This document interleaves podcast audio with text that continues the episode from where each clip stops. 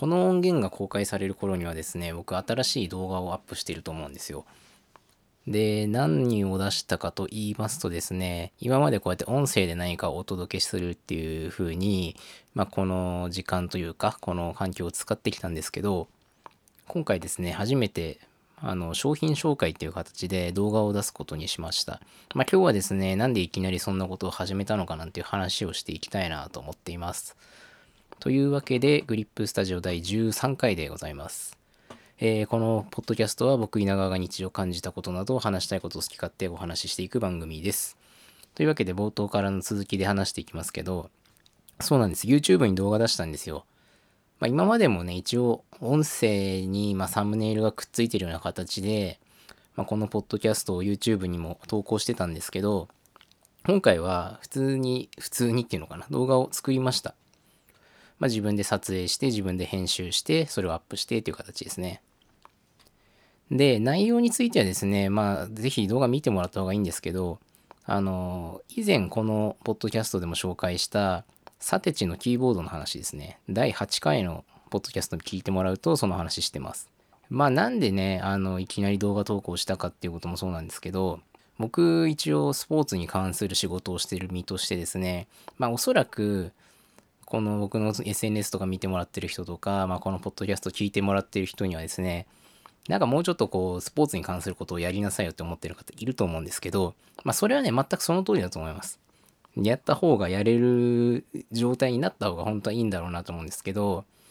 まあ、やっぱり仕事の中で知ったことを全部ベラベラベラベラとこう喋れる立場にいないっていうのも一つありますし、あとはね、それを発信できるだけの技量がまだ自分にもろもろないかなっていう風に感じてる部分もあります。まあこうやって喋るのだってそんなに得意な方じゃないんで、まあ好き勝手適当に喋ってるぐらいですからね、これもね。まあというわけでですね、まあそのそんな話はおいおいっていう感じにしたいんですけど、今回ですね、まあサテチのキーボードの話っていう風に物の話を選択したのはですね、まあ YouTube の動画って僕結構見るんですけど、商品紹介っていうか、まあ物のレビューとかって、そのコンテンツ自体がもうテンプレート化してるんですよ。まあもちろん独創的なアイデアでね、ものを紹介してるっていう方もたくさんいるんですけど、大体商品紹介の流れとか、で、そういう時にこう喋んなきゃいけない内容、で、あとはその話術的な部分ですよね。まあ結論を述べて、理由を述べて、例示をして、もう一度結論に至るっていうような、こういう話の流れっていうのが、やっぱりもう、しっかり出来上がってるので、そこをあんまり考えなくていいっていう意味では、やっぱり作りやすいなっていうイメージがあったんで、まあ、作りました。まあ、もちろんうまくいかなかった部分もあるんですけど、多分一から何か内容を考えるよりは作りやすかったかなって気がします。で、そんな中で、ポッドキャストでも以前話した内容をそのまま動画化するような形にしたっていう部分に関しては、まあ、これも商品紹介選んだのと一緒で、なんかこう説明の流れを改めて考える必要がないんですよ。台本みたいなものが出来上がっちゃってるので、で、それをじゃあどうやってその商品紹介っていう動画のテンプレっていうんですかね。そこに当て込めるかっていうだけの話なんで、やっぱりそこも考える時間を必要としなかったっていうとこでやってます。で、まあなんでこういう風な作り方したかっていうと、別にね、サテジのキーボードを紹介したい、まあ紹介したい気持ちはあるんですけど、別にそれがなんかこう爆発的に人気が出てほしいとか、強烈な熱意を持ってですね、皆さんにそれを訴えかけたいっていうわけではなくて、まあとりあえずなんか材料になりそうなものあるからまずじゃあ動画編集の作業になれるなれるね僕が慣れていく意味であのまず作ってみようかっていうことで作ってみました。まあやっぱりね習うより慣れろですね、まあ、YouTube も散々見てるとですね動画編集の方法とかこんなハウツーあるよとかっていうのをよく目にはするんですけどまあ、実際ちゃんと作ったことっていうのはあんまり今までなかったので、まあ、細かい動画とかね、ちょこちょこ作ったり、趣味で編集したりはするんですけど、まあ、こう人様に見せるような形で作るってことはあんまりしてこなかったので、まあ、そういう意味で今回チャレンジをしてみました。で、えっ、ー、とね、YouTube の概要欄の方をちらっと見てもらうと実はわかるんですけど、今回は iPad だけで編集をしてみました。まあ理由は大きく分けて2つあってですね、まあ、iPad で作業できるぐらいの作業しかまずしないっていうことが一つと、単純に動画編集用のソフトを PC の方でまともなものを持ってないっていうことですね。iPad だとですね、あの、ルマフュージョンって言ってかなり高機能な動画編集用のアプリを持ってるんですけど、Apple、Apple じゃねえや。えっ、と、Mac。Mac の方に入ってるソフトって、あの、無料で入ってる iMovie だけなんですよね。まあ、iMovie はですね、過去学生の時から何度か使わせてもらったんですけど、まあ、いかんせんちょっとエントリーモデルすぎて、ちょっと使いにくいかなっていう印象があったので、特に画像をこう出したりとか、テロップ的に文字を出したりっていうところが iMovie だとちょっとなかなかそんなにこうね、応用が効かないんで、まあだったらルーマフュージョンの方が全然使えるなってことで、ルーマフュージョン使いました。まあこれもですね、まあ散々過去に見てきた YouTube を参考にして、あの、編集用の、まあ、操作とかをちょっと覚えて、まあ、使ったって感じですね。まあそんなに難しくはなかったです。あとは一応サムネイル作るときに Photoshop 使ったとかって感じですね。あちなみに素材になる映像の撮影は iPhone ですね。だから撮影が iPhone、えー、あ、音声はちなみに今も使っている Zoom の H1N。僕の今最近お気に入りのマイクですね。で、編集を iPad、アップロードも iPad で、えー、その後の細かな、なんだ、体裁整えたりも iPad って感じですね。まあ、だからこんだけあれば、もう今や動画を自分で作って世の中に公開できるっていうのはやっぱすごいですよね。なんかビデオカメラで撮ってとかっていう作業がないっていうのは楽でいいですね。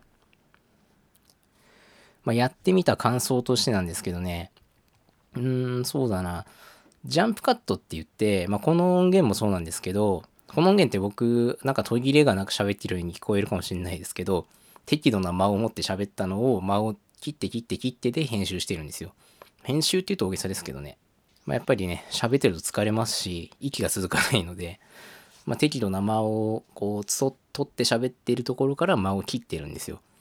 で、そういう基本的なそのジャンプカットって言われるような作業は、まあ別に動画にしろ、この音声にしても変わらないので、そこの労力はね、正直あんまり感じなかったですね。ただ、音声と違って視覚的なコンテンツなので、あの、例えばその画質、まあ画質今回あんまり上げてなくて汚いんですけど、その何て言うんだろうな、画面の明るさとかって調節できるんですよね。編集作業の段階で。それをジャンプカットしてからやろうとすると、ちょっと iPad の LumaFusion で全部一括して、それを変更するっていうのが大変なので、まずジャンプカットする前に、例えばじゃあその光の色合いっていうんですかね。まあ、サイドとか、まあ、明るさって露出って言われるようなものを調整して、そこからジャンプカットに入っていったんですけど、まあ、やっぱり途中でね、あ、こっちの方がいいかなっていうのがあってやり直ししたりとかはあったんですよね。まあ、ちょっとそういう部分では音声だけの時と違うようなあの苦労はあったんですけど、まあ、ただジャンプカット自体はそんなに苦労はしなかったかなと思います。まあ、問題はですね、そのジャンプカットをする素材の方にあって、僕やっぱりね、普段こう、ポッドキャストって形で、なんかどっか一点を見て喋るっていうようなことをしてないんですよ。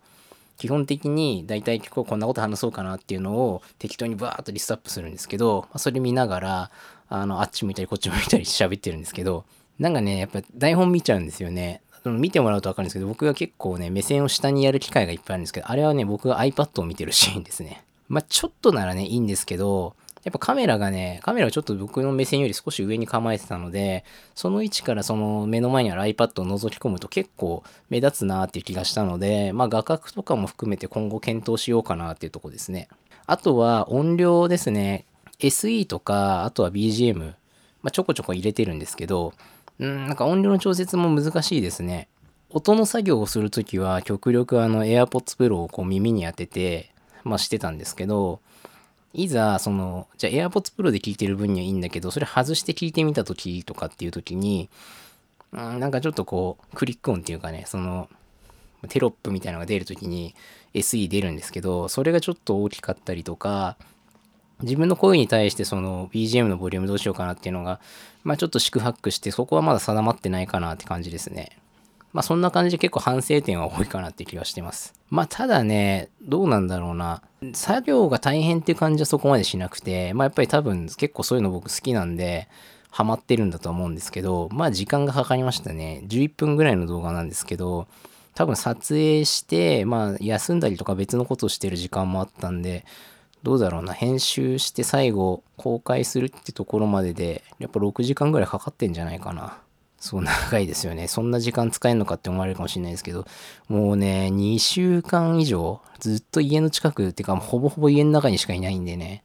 やることもね、さすがにこう、なんか変えていかないとね、飽きてくるんですよ。新しいことちょっとやろうかなっていうこともあって、こういう動画も出してるんですけど、まあ、なのでちょっと今後また動画のことはね、あの考えていきたいなと思ってます。ただね、ま、まだ僕が編集しようと思うと時間かかるので、できれば長い時間を1回で撮れる時に撮影バッとしてそのまま編集入って、まあその日かその翌日ぐらいにはもう公開できるよみたいな形がいいのかなって思ってますね。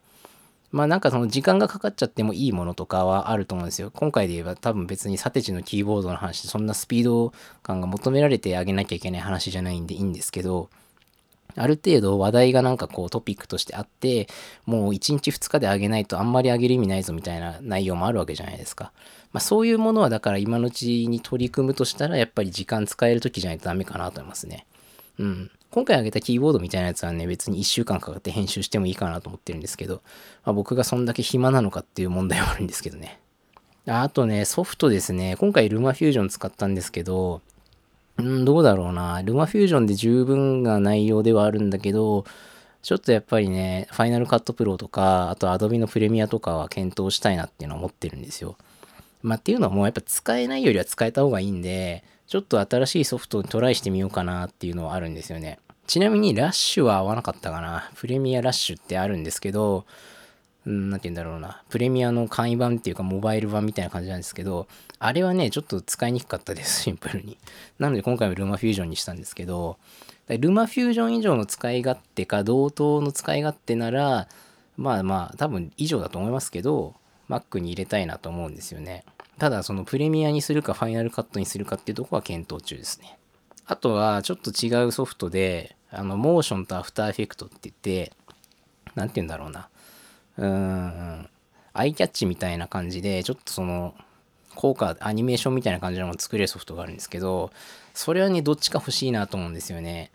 ただそれぞれがもし Motion 買うなら Final Cut Pro だし、まあ、プレミア契約するんだったら After Effect の方がいいかなっていう気はしてるんで、まあ LumaFusion なら最終的に書き出さないとダメなんでどっちでもいいかなって気もしてるんですけど、ちょっとその辺は考えたいとこですね。はい。まあで、内容今回ですね、キーボードの話ってことで、あんまり仕事からこうかけ離れた部分、まあ関係ないっちゃ関係ないって感じの 話だったんですけど、まあやっぱりね、ゆくゆくはそう仕事と結びつく内容とかにシフトしたいなって思ってますね。やっぱりこう映像分析っていう仕事とかさせてもらってるんで、そういう部分ももうちょっと編集をこう、なんていうんだ、エンタメチックな感じでもやれますよっていう部分は自分の強みになると思うし、やっぱりその、もともとトレーナーやってたんで、そういう発信もしてみたいなと思うんですけど、まあ僕自身こう今現場にいない人間なんで、その部分をなんかこう、大手を振ってね、なんか、どうぞって出していくのもなーって気はしてますね。まあ逆になんか僕が別に主役になるんじゃなくて、なんかその、発信したいことはあるんだけど、どうやったらいいかなって困ってる人とかいれば、そことコラボレーションして何かできればいいなと思ってますけどね。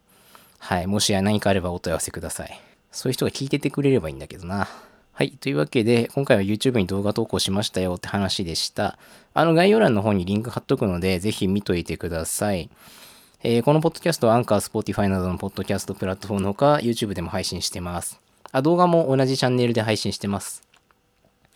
え、説明や概要欄に各プラットフォームのリンク貼っておきますので、聞きやすいプラットフォームで今後もぜひ聴取してください。え、YouTube でお聞きの方はチャンネル登録、高評価もお願いします。え、SNS のアカウントですね。まあ、Twitter のアカウントも概要欄に載せておきますので、よければフォローお願いします。というわけで第13回の、え、グリップスタジオでした。YouTube の動画もぜひ見てください。ありがとうございました。